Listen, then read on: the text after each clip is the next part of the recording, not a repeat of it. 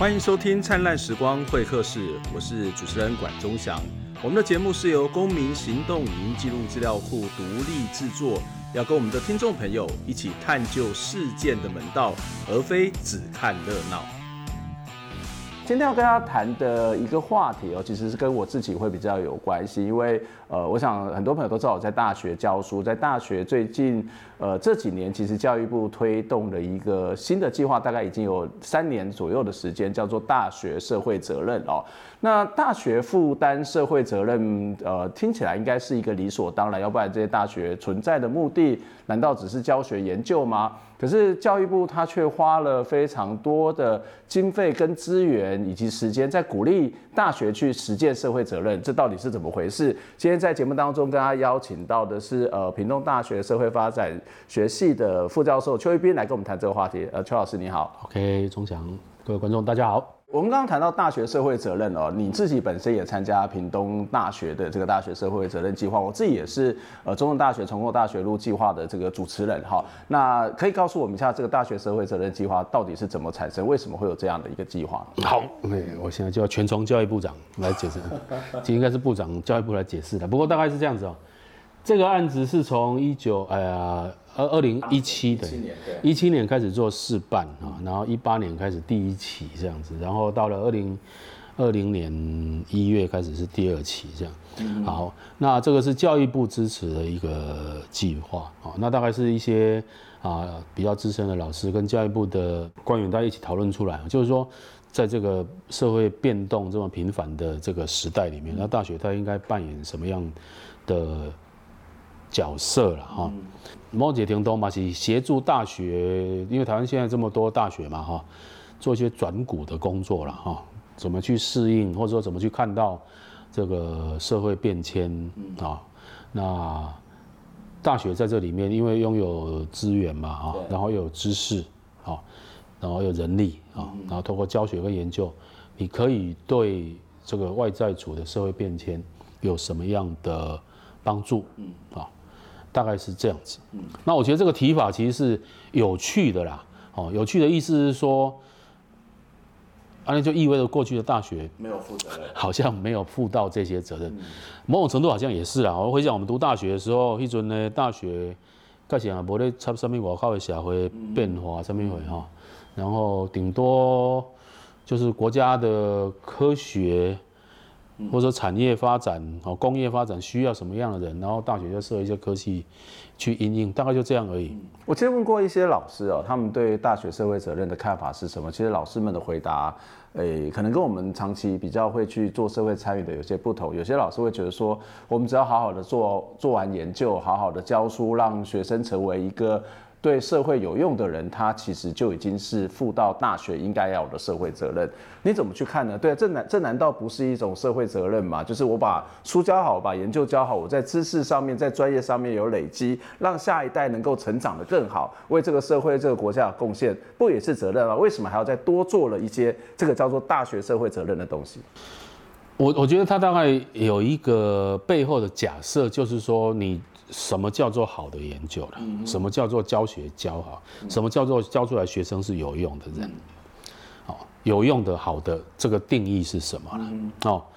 那过去有可能就是循这个循规蹈矩，跟着社会的需求去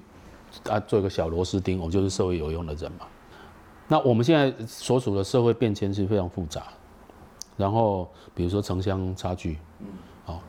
城乡差距的解决方式，过去的方式是我路较紧起啊，起又好啊，哦，起又快啊，那城乡差距就会缩小。错了嘛？过去的证明告诉我们，路开越多，对不对？那个铁路开越快，那人口流失越快嘛，城乡差距越大。往都市集中，反而变成是缩短城城的距离，而不是缩短城乡的距离。所以，所以我意思是说，大学。在这个过程里面，那你可能就要起到一些比较积极的作用啊。嗯，你也发挥发挥比较积极的作用。你训练出来的人，比如说像我们在屏东嘛，啊，那我训练出来的 人才，他的具有知识，是不是要比较能够符合南台湾或是屏东这些特特殊的？比如说我们在讲偏乡，嗯，啊，然后或者是说南台湾的，他不是在北台湾这么哦，这个这个资源这么多的状态底下，那这些里面的社会的样态的转变，社会议题的出现，你这个大学的训练，嗯，有没有办法去回应或是符合？嗯，这个很特殊的需求，嗯，或者是说老师的研究，对，哦，你有法度去去回应这样物件不？哦，对不对？啊不，当当然，我唔是讲大学拢一定要甲厝边发生关系啦，但是你顾了一间大学，比如讲定下咧讲啊，讲笑讲屏东大学在屏东，结果你对屏东一无所知，或者是完全没有兴趣，嗯。哦，这个不就是很好吗？这这其实，在很多的大学都会是这样，特别是在比较乡村型的大学，就是老师跟学生的课大部分都排在二三四嘛，因为他可能要赶快离开这个地方，然后所以他跟这个地区跟这个社在地的接触相对之下是比较少的啊。我觉得讲白一点啊，你在台北市也是一样啊，你在台北市中心的大学也不见得对台北的议议题真的感兴趣嘛，啊，或者是说他有能力去回应。那简单讲，我们过去的教学。都较细嘛，哦啊，就是就是安尼安尼安尼传落哦，啊应该教啥学啥背啥，啊大概就就教那类安尼。我如果换一个比较具体的例子啊，就是说大学社会责任其实有一部分在所谓的人才的培育，那就刚刚谈到的教育的工作嘛，在大学里头教育工作就是一个人才培育。那我举个例子啊，就是我们要在训练所谓的社工师。跟我们一样在训练这个呃设计师，好，比如说工业设计，各式各样的设计。那有大学社会责任这个历程，跟没有大学社会责任这个历程，它当然我们看到他的教育跟他的社会互动的方式会不同。这两种的类型的人，就是假设有经过这个 USR 跟没有经过 USR，他可能会有什么不一样的地方呢？各校的 USR 的的这个计划内容相差其实非常非常大。那但是我觉得比较有意思的共同点，大概就是说，各校在教学或者是研究的过程里面，你能够跟外在的社区或是你处的社会，哦，外在社会有一定的互动。比如像我们屏东大学的教育系，哦，你你屏东在不用屏大培养出来的老师，你有屏东许多偏乡小校的经验，训练出来的学生当的老师。跟在台师大训练出来老师，嗯，不一样，不一样，嗯，好，那为什么？因为你有跟社会、跟屏东的偏乡、屏东的这些小小校有去 engage 过了。嗯，那我我觉得这个大概是 USR 想鼓励的东西了啊。那我经常用一个东西形容，就是说，其实我们把学校想成一个工厂嘛，嗯，啊，从原料开采到制成到产品最后出来，这个过程如果对社会又有帮助。那这个就是企业有尽到社会责任。嗯，你也无污染，对不对？你也无废料，你对劳工阁足好，哦，啊，然后出来产品阁对社会有帮助，啊，真好。这个是企业有尽到社会责任。那大学某种程度你来想，大概也是类似。嗯，大学里面有老师有做研究，然后很多经费，然后有教学，训练出来学生，哎，还真的可以为，比如说我们现在讲的台湾高龄化，好，那高龄化。到底这要怎么处理？有一个很具体的东西，各社区都有社区发展协会啊。嗯。社区发展协会都在办那些关怀据点啊，然后老人的这个这个这个共同送餐啊，等等这样。好啊，那这这个有没有办法在以大学的基础、学术基础、教学的能量，让它更为丰富、更为多样化，甚至去带动我们的高龄？高龄者哦的社会生活的多样化、多彩多姿，哎，像这种物件就是会很具体的、很在地的去去呈现。那我我我就举一个我们的这个 USR 我们今年的例子，我们有一群学生跑去那个附近，就屏东市周边的一个小社区，社区里面的这些阿公阿妈点了一个礼拜有几天就关怀据点嘛。然后他们就去跟他们聊天，然后做采访，做完口述历史之后，发觉说，哎，原来这个地方野菜，嗯，是一个很重要的烹调，因为家家户户大概都会搬几块野菜这样子，因为是在，其实就在客家人跟原住民部落中间，所以一百多年来，这种野野菜哈是很很普遍。然后呢，这些学生就开始去做访谈，然后去拍他们野菜长什么样子，甚至自己去种，因为那社区的阿妈兄弟来讲啊。种一种之后，开始去发展食谱，哦，然后去做菜单，做料理，然后他们做完之后回馈给他们，然后去煮给他们吃。啊，那些阿公阿妈就很高兴，哦，就说：“哎，原来我们这些家家户户传统东西，哎，是那么有趣的这样子。”好，那所以他们的料理、他们的食堂就开始丰富起来了，不会是单纯的过去的那个，就是很很很单独化的东的东西这样。所以简单来讲，就是呃，在一个培养一个对社会有用的人，他必须要了解社会，他必须要走入社会，他不是一个纯粹的在学院里面，在所谓的专业里面的一个养成，而是要把他的专业在。训练的过程当中，养成的过程当中，就跟社会产生连接。那所以刚刚也提到说，USR 其实有一大部分除了人才培养之外，还有一个是重要走入社区。可是说实在的，走入社区这件事情，对于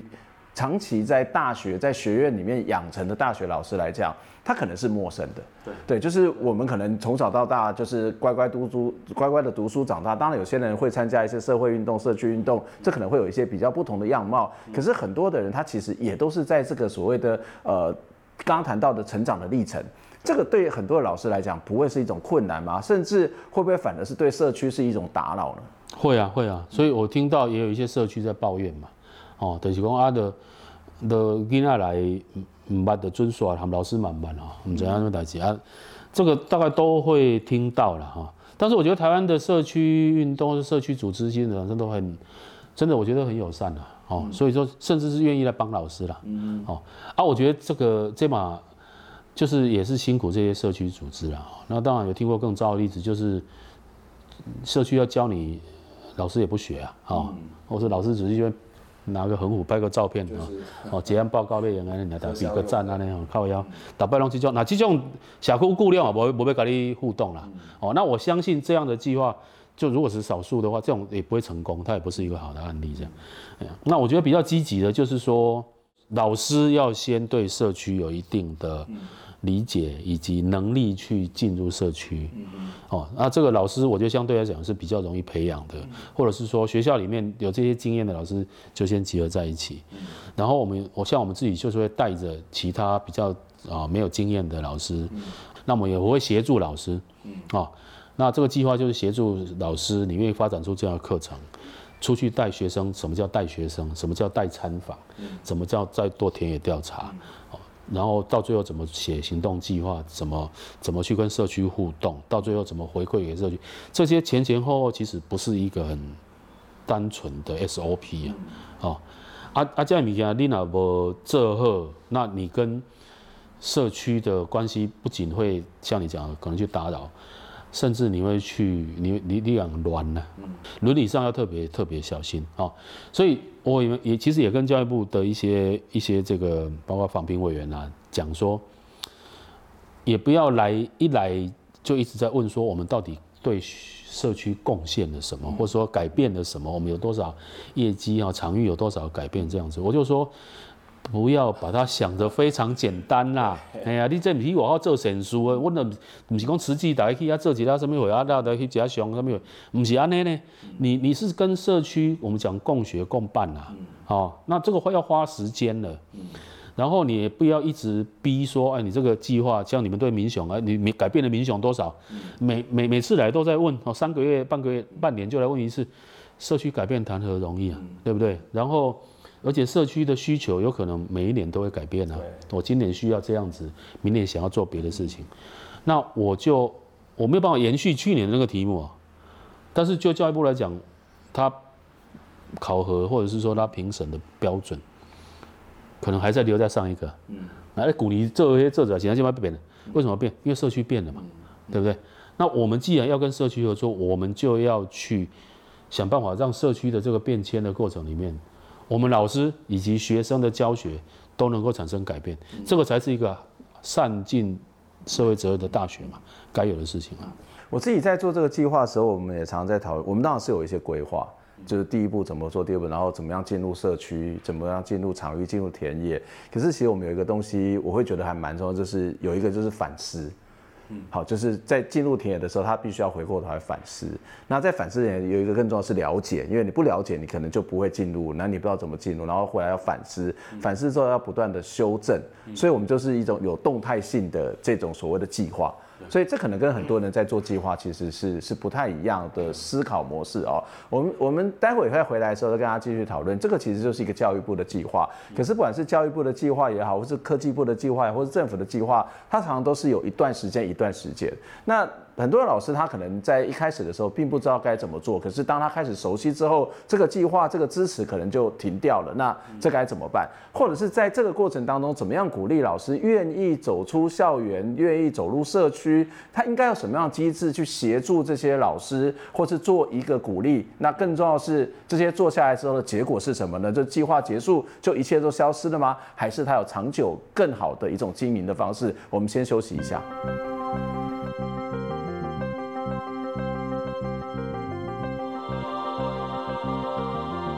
欢迎回到《灿烂时光会客室》节目的现场，我是主持人管中祥。《灿烂时光会客室》呢，会同步在《灿烂时光会客室》的网脸书，还有公民行动影音记录资料库的脸书，以及 YouTube 公库的 YouTube 上面，我们会有直播。所以你除了订阅我们的 Podcast 频道之外，也可以看到我们的呃网络影像的节目哦。今天要来跟大家谈一个我自己参与的一个计划，叫做“大学社会责任”了。这是由教育部所支持或者是开始去引导的一个计划，这相对于过去台湾的政府、台湾的教育单位强调追求卓越世界排名的做法，事实上是有很大的改变。可这改变它可能是一个进步的，或者是让大学更接地气。但是这个改变到底能够支持多久，或者是能够让多少的老师们愿意去加入，恐怕还是一个去值得去思考的问题。今天在节目上跟我们一起聊天的是呃屏东大学社会发展学系的副教授邱一斌，邱老师你好。OK，钟小。呃，其实我们刚刚有谈到这个是一个转变，这是一个转向嘛，哈。那这个转变跟这个转向，其实呃，我觉得对有一些大学来讲，现在可能会比较不同。一开始其实他可能也不知道什么是社会责任，那他其实就是因因为以前可能是有追求卓越，或者是五年五百亿或者其他相关的补助，但是我们做了这个计划之后呢，哎，因为补助项目改变了，所以我们就把它转而到这里来。所以一开始对很多的大学来讲，可能只是因为经费这一种所谓的呃竞争型的经费的需求，那。我不知道这样的一个开始是不是一个好的哈，就是说它到底能够长期来看对台湾的大学教育的发展会有什么样的改变，或者是其实对很多人来讲，它只是停留在一个经费的概念而已。我觉得当然不可会，也一定有很多学校是看在经费的份上，大家去申请啦。哦，那这各校现在开始都是竞争嘛，这种竞争型的计划本来就是鼓励大家去竞争了。好。那谁上谁不上那个标准，通过这个标准来慢慢引导各校嘛啊。那像我们学校当初也是这个教育部开始征案的时候，我们就在想，那到底用什么方式这样？那我们学校现在有四个 USR 的计划，就这今年有在同步执行。那我现在负责的这一个就是最早啊，早从试办起就开始执行，名字叫摇滚社会力啦，那名字取的就有点好玩这样的。那基本上的目的是这样，就是说希望我们可以把屏东大学里面对屏东在地、对社会议题、对社会变迁有研究的老师哈，然后以及开设这些相关课程的老师，我们把它凑一起，好，那凑一起之后，我们。成立了一个学分学程，啊，像一个辅系的概念这样子啊。那你你毕业之后，你中文系的同学来修啊，什么传播系的同学来修，修完之后你就有一个这个学分学程的呃毕业毕业证书，那就有点像是第二专长这样子嘛哈。好，那这个学分学程的特色就是所有的课程在这里面，我们都会很强调，第一个就是问题这个解决，嗯，导向的课程设计，嗯。所以一定是搞什么社区，或者是什么议题，啊，或者是比如说原住民部落，啊，或者是偏乡，或者什么什么这样议的这个产业议题有相关的，那这个课程设计下去，我们跟在地的团体先进行协商沟通，那你们现在需要什么？你们今年想要做什么？那我们的课程可以怎么样来协助你们？哪些知识我们可以帮你？嗯哦，等等这些，然后。我们带学生到现场去做调查、做访谈、做做观察，那社区的朋友也要帮我们带学生、训练学生啊等等。那所以你就看到这个大学端跟社区端慢慢两边都互相啊，所以每一个课程都这样子。那最后圈起来，我们目前这个学程一共有十九门课，然后选修的学生有三百多个。嗯，那这三百多个学生修课，修完交行动报告，或是完成一个小的 project 或是什么之后，如果有表现比较好的了，呃，学生，我们就会鼓励他在寒暑假就去申请，比如说实习、实作、行动方案啊，或是说申请各式各样政府的补助青年的各式各样行动方案啊。那像今年我们就是去年啊，去年那个暑假我们就有大概十九队的学生到南部的各社区去啊。那这些就会让同学在课程之外，他又更进一步的透过实作，整个暑假待在那边。比如说已已经讲了提案，我都讲基本上高龄化社会嘛，啊，然后长照，所以去地方关那个社区的关怀据点。然后他看到关怀据点有一些需要改革的地方，然后他透过暑假实做又更去做。那他无形中就对于所谓我们在讲高龄化，哦，对城乡差距，哦。对这个高龄者的社会生活等等这些，除了知识上课本知识外，你有更多的实际的体会。那我们就有同学真的在毕业之后，就到地方的长照体系里面去工作。好，那我们也有同学在关注那些社区的，比如说生态旅游，哦等等这些，哦生态小旅行、文化小旅行。诶，他毕业之后就到社区这这方面去工作。那这些都是可能，像我们又处屏东，屏东的一些偏乡，台北不一定看得到这些，或是看起来都很平面的，都一样嘛啊。但偏乡，我老公打开偏乡都没港啦，哦，那那到底每一个偏乡，每一个地区，它所处碰到问题是什么？我们必须要透过这个方式去训练出来我们的学生。啊，那所以有些学生他们在在毕业之后，有些就会进到比如说社区大学。嗯好像奇美社区大学、平北社大、新化社大都有我们的毕业生在那边。那简单讲，这个其实也某种程度去开创出一个新的就业市场。什么意思？就是所谓第三部门，对，或者是公民社会的就业市场。这个其实是蛮重要的。就是我们常常呃，如果说大学的征才，大部分都是所谓企业征才，可是我们其实很少看到 NGO 征才，但是 NGO 其实更需要的人才。对，那这个这个其实就很很。我觉得慢慢开拓出一个，因为因为都会问，特别是人文社会科学的啊，啊你你读这些是要创啊，哦啊啊啊毕业要创啊，那我们其实公民社会过去发展的历史非常短嘛，哦，那戒严时期是没没有没有机会啊，那慢慢有这二一二十年有发展出一些出来，那我们希望学校这的端的训练就可以接上这里，哦，那。那我们也不限人文社会科学啊，包括理学院的，包括管管院的，其实都可以进来。嗯好，所以我们现在这个三百多个学生里面有来自各学院的学生，那这个其实也是好，就是说让每一个学系的这些学生，他基本有机会可以超越自己原本学系的所谓专业的东西。对，这个这个当然我们看到你们学校呃，在这个部分其实就像呃。跟这些社区或是跟这些场域，其实都有比较深刻的互动，也比较会从一个相对等的角度来去谈怎么去规划、怎么去合作、怎么培训学生、怎么样回馈到社区，社区也可以提供大学什么样协助。但是它背后可能有一个东西是是要思考，那大学本身的支持是什么？就是因为如果有些大学其实他只是觉得说啊，反正就是有经费进来，那但是他的支持系统是薄弱。但是这个其实也是教育部很重要的一个一个指标，就是大学的支持，这是一个。好，那假设是大学支持了，但是这个计划总是会有结束的一天。这个结束的一天之后，结束之后呢，刚前面的努力会不会全部都化为乌有，然后又回到最原初的那个状况？这个就是检验大学的支持是真的支持还是假的支持。好。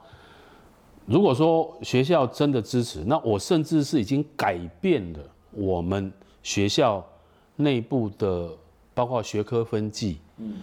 包括教师的互动，以及甚至教务系统，因为有些课我我不是十八周上的，我是希望可以，比如说九周上，上完之后后面九周这会集中上课啊，那这个其实都挑战原本的教务规定啊，哦。那学校如果真的支持，那你就应该把这些东西都松绑。学校如果真的支持，那原本教师之间的，比如说我刚刚讲，因为我们这个学程，我说有十九门课，啊，对不起，三十十九个老师，三十九门课。那这些不同老师之间的合作，其实是需要学校之间的学校的鼓励啊。就你那老师有家己在活动，家己在计划，然后有做这些事情，就会有助于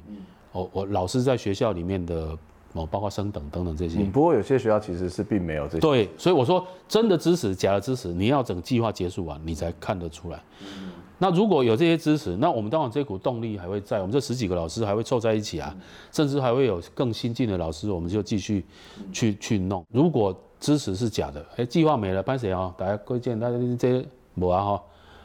那就归于零嘛。不过这个支持可能嘛，嗯，点点点，干哪这个好好嘛，只供。咱看到咱教育部的这个做法是竞争型嘛，提供你来提案，啊提案大家来比赛，啊比赛有输有赢，啊比赛你赢，但是到这时间你就结束。这种社会责任是本来都应该爱做的嘛，啊这么话呢，大学问题很多，大学的经费是有问题的，国家在这个经费支持很少，然后你要叫要他去做这么大的社会责任，经济大学诶行政人都会觉得说，我们也很努力啊，但是我们没有钱啊。这种东西它不应该是一种国家常态化编列在预算里面去支持要做的事情吗？对啊，我们所以我们也希望看到，就是教育部在这个部分它本身也有制度化的打算。哈，比如说我举个例子，就是说，因为像教育部现在，我们我们当然社会运动推动了很多结果，现在有教育部有性平小组嘛，哈，性别的教育小组啊，人权的教育小组啊，等等这样嘛。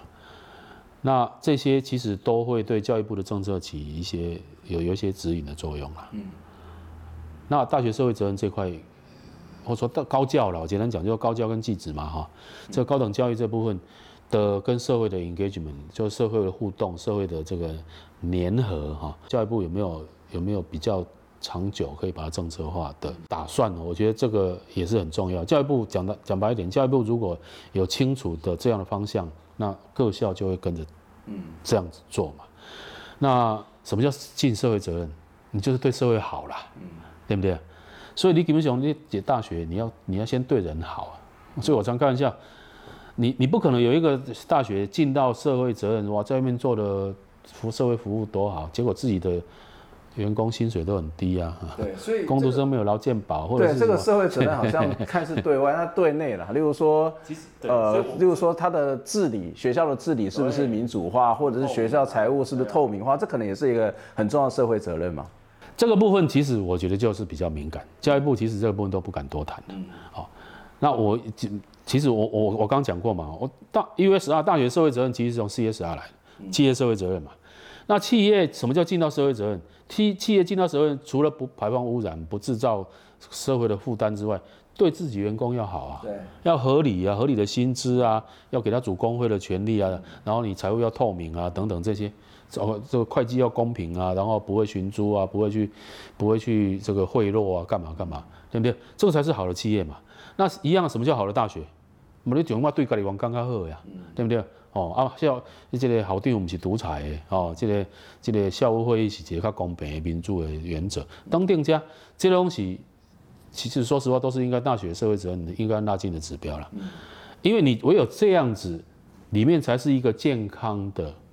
大学知识环境嘛，包括做研究，包括教学。那有这样一个健康的环境之后，我们老师带着学生往外冲，往外去。这个这个跟社区共办共学的过程里面，你才会效果才会有。然后你回过头来，这个制度即便计划支持已经停止了，你整个学校已经改变了，动起来。我想社会责任啊，大学社会责任其实不是只有外部，内部本身的治理、民主、产业的透明，或者是呃跟学生师生之间的平等的关系，都是一个很重要的。那当然。它应该会是一个比较常态化的支持，而不是只有这个竞争。那当然，这个会变得是整体的大学的教师的养成，或是大学的设立的目的，恐怕都是要我们的教育部要更多的思考跟讨论。非常谢谢邱老师来接受我们访问，希望下次我们再讨论相关的话题。我们下次再见，拜拜。好，拜拜。